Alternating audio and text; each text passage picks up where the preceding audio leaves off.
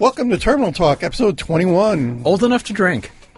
Coming of age. A very special episode of Terminal Talk with Frank and Jeff. And while we're really excited about the upcoming TechU, which oh, is yeah. next week. Next week. Can't wait. Got my bags packed. Right now, we have a really cool interview with Azim Mohammed, who is an S M S expert.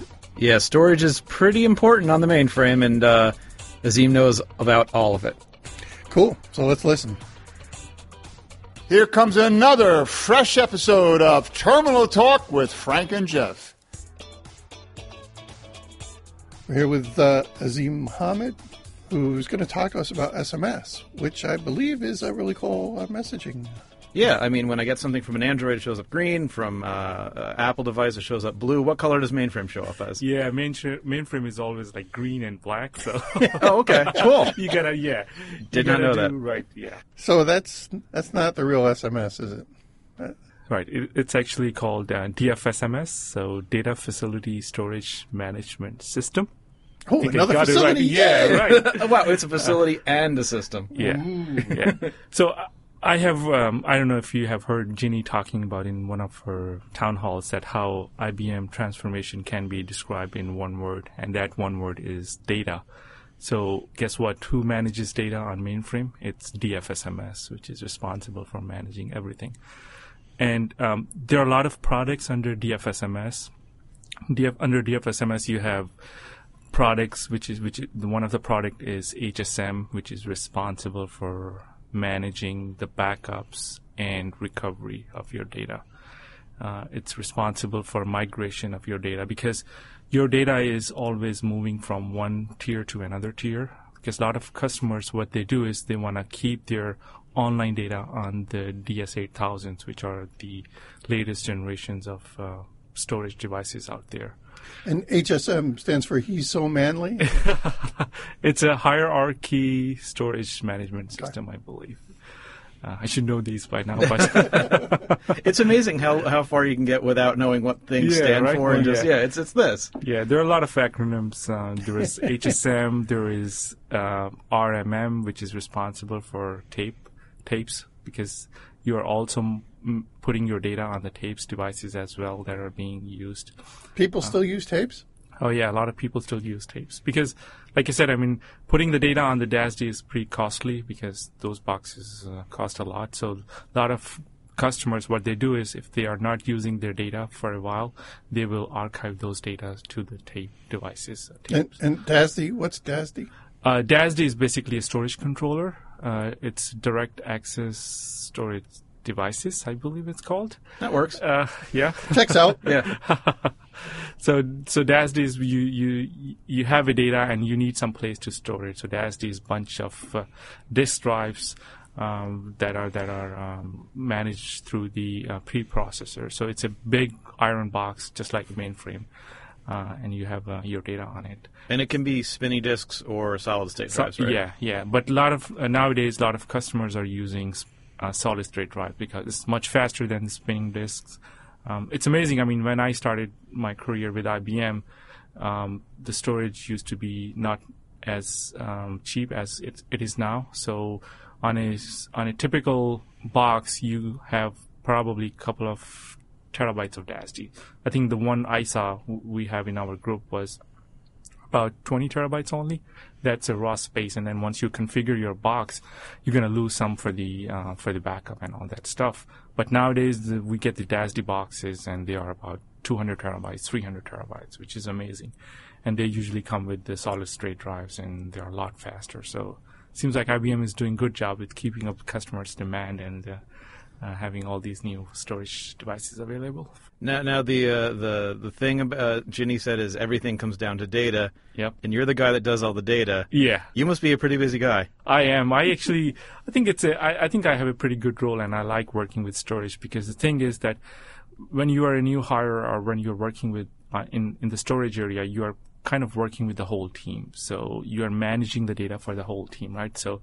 So th- that's the thing I like about staying in storage is that I get to I get an exposed to the other things that I'm not really involved with. Like if I if there is a new project comes in, the guy comes to me and he tells me, "Hey, I need I need you to set up the routines for me. I want them to have backups in place. I want to have the migration in place. And there are different data for different functions within that specific uh, product, right? So you gotta get an overview of how that product works. So, so I think that's a big plus for working in storage area where you have to work with the whole team and you kind of get the overall picture of how Z works. And uh, I, I think I learned a lot through that. So you, you started out with something that's really important. I think a lot of us who are probably more server heads don't think that much about what it takes to get the data to a program, right? Mm-hmm. Can you talk a little bit about storage tiering and why that's important? Right. So, so the main reason is the cost, basically, because, like I said, I mean, you have you have a box which could cost a couple of hundred thousand dollars, and then you have some tape devices which can cost a couple of thousand dollars, right? So, customer is always looking to save uh, save money, right? So what they do is they usually set up, and in D F S M S, everything works on, on routines. So you have to set up routines for everything. So with the storage tiering, you get an advantage that if you have an online workload, you can tell your uh, S M S setup that, hey, I need to have that data on this tier one storage, which is the D A S D, for that many days. And then if it's in, not in use for that many days, then just migrate data to the second tier, which could be a lower level box which doesn't have solid state drives and which doesn't have, which just have spinning disks, or it could be the tape drives, right? So, so this way they are, and that process is always automatic. So you don't really don't, once you set up your routines, you don't have to worry about that. Um, so, so this way you can just set up your tiers. You don't have to worry about the co- cost that much. And then you, uh, H S M take care of you for, for that.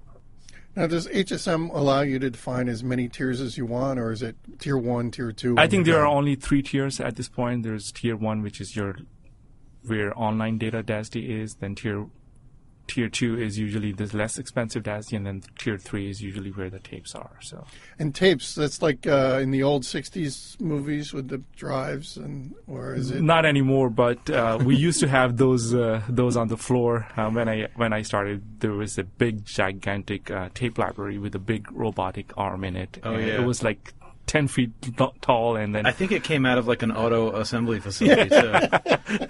Exactly, like you could feel it moving yeah, around. Right, right. It was pretty scary. I mean, the, watching it moving around, and then sometimes it used to throw tapes because it couldn't handle them, so there was tapes all over on the floor. So that must have been cool to watch. Yeah, yeah. Right, right, right. Sort of like Jeff when he's mad. That's yeah. like some Final Destination yeah. stuff right there. Yep, yep, yep, yep.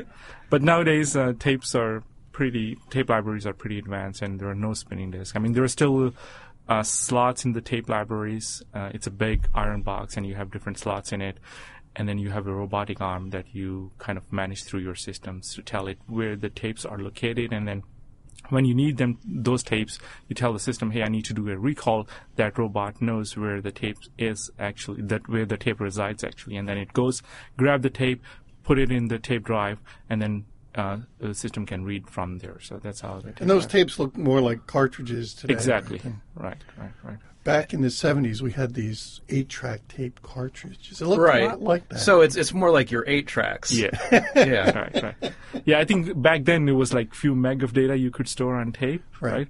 Nowadays, you can have like an up to one terabyte or two terabyte of data on a single tape. And wow. and from what I understand, the the uh, the tape storage systems do a lot of. Um, optimization and kind of defragmenting, where there's like the virtual tape drives and it kind of holds stuff in memory until it actually needs to yeah, write it out. Right, right. So yeah. it's it's it's a lot more smart than Frank's eight track player. Yep, yep. Hey, that one button that switched direction, that was you That's know, amazing. Yep. Yeah. Sometimes it would automatically do it. Wow.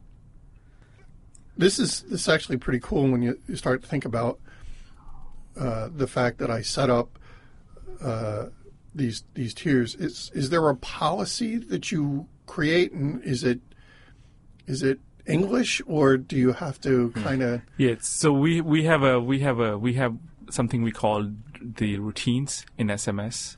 So you have routines for you for, so basically there are four different type of routines. There are data class routines, there are storage class routines, there are migration class routines, and then there are storage class storage group routines. Sorry so data class routines are usually there for the allocation purposes. So when you get a data, you need to know how much space you need on the disk drive. So that's where the uh, data class routines comes in. Storage class are usually with the performance stuff, um, like what the performance attributes that you need to assign to your data sets. Management class routines are usually there for the for the migration, for the for the uh, I believe for retention purposes, like mm-hmm. how much backup you need on your data, like if you need to do weekly backups or monthly backups, um, uh, and then it keeps that in, in its the in its databases. So, so that's where with the retention, and then the storage group routines are for the placement. For like if you want to place your data on a tier one D A S D, which could be S S Ds, if you want to do it on tier two D A S Ds, which are spinning disk, or if you just want to move it to the tape directly. So, so that's how. So everything worked based on routines. So if you are new to the system, you can mess those up. So you could unintentionally put a tier one data on a tape. It has happened to me once. once. Yeah, once only. Uh, uh, but uh, you make mistake and then you learn from them. And I think um, that's how. So so where do you define the policies? Is this something you put in ParmLib or is it?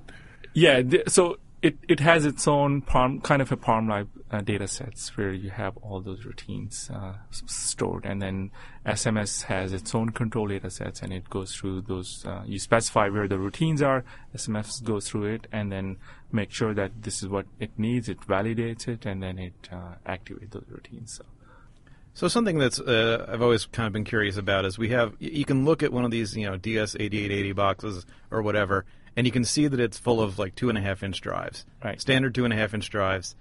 Um, yet when you configure it on Z O S, it, it's all in terms of tracks and cylinders and right. thirty-three nineties. Like, wh- wh- why is that? Yeah, it's it's all logical, right? So when you get a, basically a new box, you have to configure it logically. So so on those actual disk drive, you kind of pair them into smaller groups, and then you um, you define ranks, you define extents on those disk, actual physical disk drives, and then you logically create your volumes, and each volume could have multiple cylinders. So I think um, the minimum size is could be one cylinder volume. You can go up to one terabyte of uh, cylinder volume size. So um, this way, it, it all depends what your customer is asking you to do, right? So when we get a new box in our environment, uh, I usually talk to the people first to see what are their requirements, right? And once I gather all the requirements... You uh, cut them in half. Yeah. So, uh, and then based on those requirements, I kind of carve out my box and then let people use it. So, because you're not just... Uh, when people think about a mainframe who who might not know, they think, oh, there's a computer. Obviously, there's hard drives inside of it. Yep, yep. Um, but you're connected to multiple systems in the back end, like... Right. How much storage is Azim Mohammed responsible for? So in my environment, we have about eight different D S eighty-eight, eight, eight, D S eight thousand from different generations, from eighty-three hundred to the latest one, which are D S eighty-eight eighty. And we have about uh, three hundred terabytes of data that we are currently managing. Uh, and I, I have... I have some help too, so I'm not the only one. Right. Uh, and then you've got all the tape, yeah, which tapes is another are, yeah, heaping spoonful of terabytes. Right, tapes are on, also on top of that. So it's a, it's a pretty busy job. I mean, besides just managing, you always have people coming to you because they cannot access their data, so you got to help them out. Sometimes the data set get corrupted, so you have to look into the backups. Sometimes people unintentionally wipe, wipe out their da- data, so then... Uh, you have to go and figure out how you're going to recover it if you don't have the backups available. So sometimes the people you work with intentionally erase your data. Yeah, right, right. Yep. Sometimes you forget to change a line in the copy yeah. jobs, and yep, yep, you know. yep. I have seen all those things happening. So, but and, and just like you can have one box accessing multiple um, D S, you know, eight thousand boxes. You can have multiple boxes, boxes, boxes, boxes, yeah. multiple uh, C A Cs accessing the same, same D S eight thousand. Right. Yeah. So it's it's it's very different from the way that you, you right. think about setting up a hard drive. Right. That's that's the beauty of mainframe. Like you can have multiple, we call them Z O S jobs or address spaces, access the same volume, um, and then have to doesn't have to wait in line. I mean, you don't have to wait in, like, I think in, in open systems, you, when you are trying to access data, only one address space or one user can access that particular file, right? But in mainframe, you can have multiple users kind of access the same file, and then they can read it from here. So you, you talked, I want to go back to your description of tracks and cylinders and stuff like that. When I think of a track, I think of it as one ring all the way around a disk, mm-hmm. right? But we're talking about some pretty small disks, right? right. So um, is that the track we're thinking of? Or? It's the same concept. Like, they built it on the same concept. So um, even though you don't have the big spinning disk anymore, but one track is still considered um, the same. It, it uses the same logic that it, it has uh, used before back in the seventies. So. Right. So, but does it define that track size the way it would say a thirty-three ninety, an old thirty-three ninety? Yeah, right. Okay, so so we're using an old um, track mm-hmm. model, right? Um, that we've just now. Is there a certain amount of space associated with that, or is it? So I think in in track in one track, uh, I have to look up, but there are a couple of megabytes of data. So I usually do the math in in cylinders. So if you have fifteen tracks, then it makes one cylinder. Um, and one cylinder is about one gig in size on actual disk space. So if you have like a three gig s- volume, then that's equate, equates to three gig of space on actual disk. So if you have five thousand, three, uh, Mark, we call the three thousand volume, three thousand cylinder volumes, that is Mark three. So if you have uh, five thousand volumes, then you can pretty much consume the whole D A S D. So. But I, I think, you know, what, what we just talked about is really important. If If you're a Z person and you go to allocate a data set and it says, well, you know, uh, define how many tracks or how many cylinders you need, the the information you just gave is really, really important, right? Because right? a cylinder, at least in my mind, a cylinder was, if a track is all the way around yep. a disk, a cylinder is a one spot straight down. Yep. Right. And, with fifteen tracks. Right. So, and we used to do that because it would be faster, right, if yeah. I had all this stuff that way. Yeah, because the drive head could, would be in the same physical place. Exactly. Even though on a modern system, that one track could span eight yeah. different physical disks. Yep. yep. yep. But so, but the the fact that I'm sitting, I'm sitting uh, at the allocation, you know, uh, about to allocate a data set, understanding what a track means to a modern mm-hmm. um, allocator, understanding, oh, if I want a gig, that's a cylinder. Okay, now I can figure out how many I think right, I need. Right. Do we do thin provisioning in that space, or do we actually say, oh, well, he needs a cylinder, I'm going to block off? So we, we have recently came out with thin provisioning on the latest boxes. Uh, I think it was announced last year. So anything which is older than last year doesn't support thin provisioning.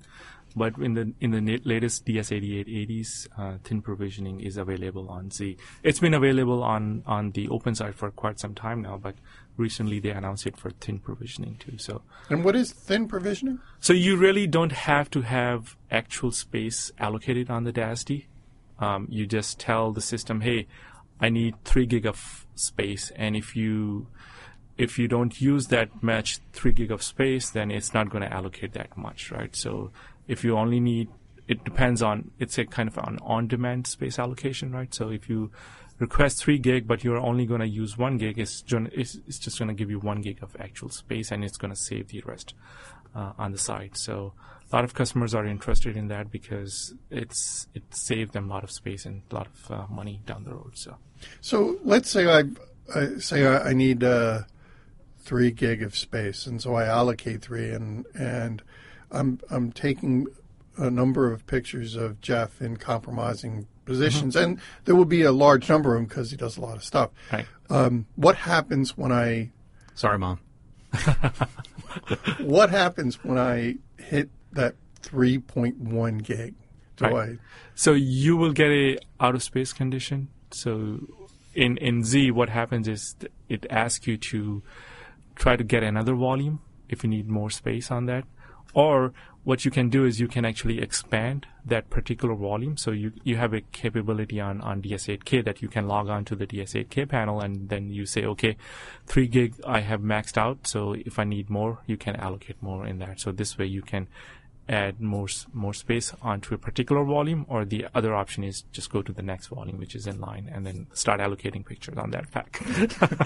but, but is that something that you would have to do? I have to, right. I have to take actions, because once we hit the out of space condition, then I have to take actions to see what the next uh, thing to do. Wow. So when it says contact your storage administrator, there is actually a storage administrator yes, to contact. Yes, I, right, I right. just thought that meant you're out of luck to go go reallocate a new data set and yeah, do right, a right. copy. Yeah, luckily we have an option to expand your data sets with this. Uh, Now, the uh, the whole pervasive encryption thing. Oh, yes. Has that changed uh, what, what you do quite a bit? I have. I have. Uh, I actually had a privilege to work with the whole team on that, because pervasive encryption is is is a big thing, as you know, uh, with the Z fourteen announced, and a lot of customers are interested in that, mainly because if you are a storage administrator or if you are a security administrator, you should be able to set it up very easily. Um, I have seen some products where I have to spend days just to understand how that's going to set up, right? But with pervasive encryption, like I said, I mean, if you know your, uh, if you know your what you're doing, then you should be able to set up within a few hours or within a day or so. And with that, I mean, you are basically encrypting your data from end to end. So you have your data which is on the D A S D that is also being encrypted, mm-hmm. plus the data which is in flight is also being encrypted with pervasive encryption. Uh, and I don't think any other platform other than Z has that kind of capability to encrypt. Um, I know a lot of customers were looking into it in the past, but the reason they couldn't do it because of the performance hit that you have with the encryption, but with the Z fourteen, Um, that problem is also resolved. So there is not a big performance um, hit with, with the pervasive encryption. So do you have a special like class of disk that you know is, is encrypted? And well, you can encrypt anything. It doesn't have to be on, any, on any particular D A S D. So the encryption is being done by the software side, so it's not being done on the D A S D side, right? So with pervasive encryption, you can ha you can have your data on the latest boxes, which are D S eighty-eight eighties, mm-hmm. or older generations, which are D S eighty-eight seventies or even D S eighty-seven hundreds or like that. So uh, I think it, it has a big potential out there, because with all the news we see in, in the news with the data breaches and all that, so I think mainframe is, is really uh, on upfront on that one. So. And all this migration and, and the pervasive encryption is completely transparent to the application and to the user, which is... In, in some cases, it is transparent. Mostly transparent yeah. to the user. yep, yep, yep, yep. Uh, because in some cases, you cannot encrypt your existing data, right? So you have to create new data and then copy all the data into the new data, right? Okay. So in order to copy it, you have to take your application down. But it doesn't have to be down for a long time. So once your application is down, you can move data from non-encrypted data sets into encrypted data sets, and then um, you're good to go. But I don't have to change my code. Right, to make right. It that's the, that's the, to... right. That's the thing. You don't have to make a lot of changes on your application sides. And it's all being handled by D F S M S, basically, to run, to do the encryption. What about compression? Um, do you guys handle compression? Yeah, compression we, we handle it different ways. So there is a um, there is a hardware compression. Z thirteen and Z fourteen came up with the new compression card called Z E D Cs. Um, so we use them to do the compression. Uh, we use a native compression on the software side as well. But I must say that Z E D C compression is much faster compared to the software compression, which is out there. And we have been compressing a lot of data. Usually, customers use compression to ar uh, to compress their archive stuff, uh-huh. like the lot of subsystems like D B two, I M S does a lot of archiving for backup purposes, for recovery purposes. So customers tend to compress those data sets because they are only needed in time of recovery. So if they're taking a lot of space on the D A S D, then it's waste of space. So if they use the E D C compression, uh, it's going to be much faster, and then they're going to get uh, good results and save a lot of s space on the D A S D. So that lets you, it gives you one more option before pushing it off the tape and having the uh, yeah. Iron Mountain companies right, come by. Right, right, right, right. Even tape can do compression too. Uh, tapes can do encryption as well, so you can have encrypted data on the tapes too. If it's not on the D A S D, it can be encrypted on the tape. So, so there is a whole encryption capability available across the Z platform with either hardware encryption, software com uh, encryption, or uh, both. Can you do both compression and compression? Yeah, okay. we, we have actually tested it. And I was kind of curious what comes first, if it compress first or if it encrypt first. So I found out that it actually compress first and then does the encryption. So huh. It's kind of hard to compress encrypted right. data. Yeah, random yeah, strings. Right, yeah. right, right, right, right. So um, did you say at the age of five, Mommy, I want to do D A S D when I grow up? Yeah, were you putting things into containers? and... No, I, but I was always fascinated with how much space we usually have on the laptops uh, and how fast it's it's changing. Like in, in the old days with the laptops, you could only get few gigabytes of data, and then nowadays, I mean, storage is a lot cheaper. And when I got hired, I mean, I got interviewed in in development, in service, and in test. Um, the thing which got me in test was they just took me to the race floor right away, and then where I saw all the iron boxes, and I was like, okay, I'm sold. Because tr truly, I mean, if you're a developer, you are just working on your component, you are just sitting in your office and you're coding, and that's it, right? With a test, the beauty is that you're kind of working in a customer-like, in, in my environment, we have a pretty much a customer-like setup. So we are it, like a true customer shop. Um, and we can assume any role. I can be a storage administrator. I can be a database administrator. I can be a system programmer, right? Um, but what I like about storage is that you get to work with the whole team. You're working with the whole team. You have kind of a key to the kingdom where you can managing, you're managing everyone's data. And you have a lot of responsibility because you don't want to break their subsystems. You don't want to mess up with their data, right? So, Uh, so you got to be careful. So you and the network guy, yeah, whoever was we got to blame somebody. Yeah, yeah right. Somebody. It can't yeah. be the app. Yeah, yeah, yeah, it's yeah. got to be the D A S D. Yeah, I, I have seen cases where people have erased the whole D A S D and it have impacted the whole group, not just one group, but across multiple groups. And, oh, yeah. and that that that was uh, something. As long as there's somebody to blame. Yeah, right. Yeah, a lot of people blame me for, for not, if their stuff is not working. Hey, I think there's something wrong with the data set. I cannot access it, so I have to go look up and see what's going on. Awesome. Uh, Azim, I really appreciate your time. Yep. Thank you very much. Thank you. Thank you very much. Thank you for having me. If you can't find something valuable in that conversation, there's something wrong with you. I feel like I always say this, but I really wish I could have listened to this podcast when I first started working on the platform. So many questions, you know, uh, a fifteen-year uh, ago, Jeff would have been like, oh, okay, I got it now. I got it now. Yeah, I love that description of uh, how I convert tracks and cylinders into real sizes. Yep, yep. I don't know if I was just stupider back then and didn't get it, or it just wasn't explained to me that way, but I definitely get it now. I think it wasn't explained that well. Maybe a combination of the two. I doubt it. Speaking of S M S, which is a form of contacting people, there are many ways which you can contact this podcast. Uh, first off, contact at terminal talk dot net for email, and at Terminal Talk on the Twitters. And we're always checking the mainframe subreddit, slash r slash mainframe. Uh, that's about it. Looking forward to seeing you all at TechU next week. Talk to you then. You've been listening to Terminal Talk with Frank and Jeff. For questions or comments, or if you have a topic you'd like to see covered on a future episode, direct all correspondence to contact at terminal talk dot net. That's contact at terminal talk dot net. Until the next time, I'm Charlie Lawrence, signing off.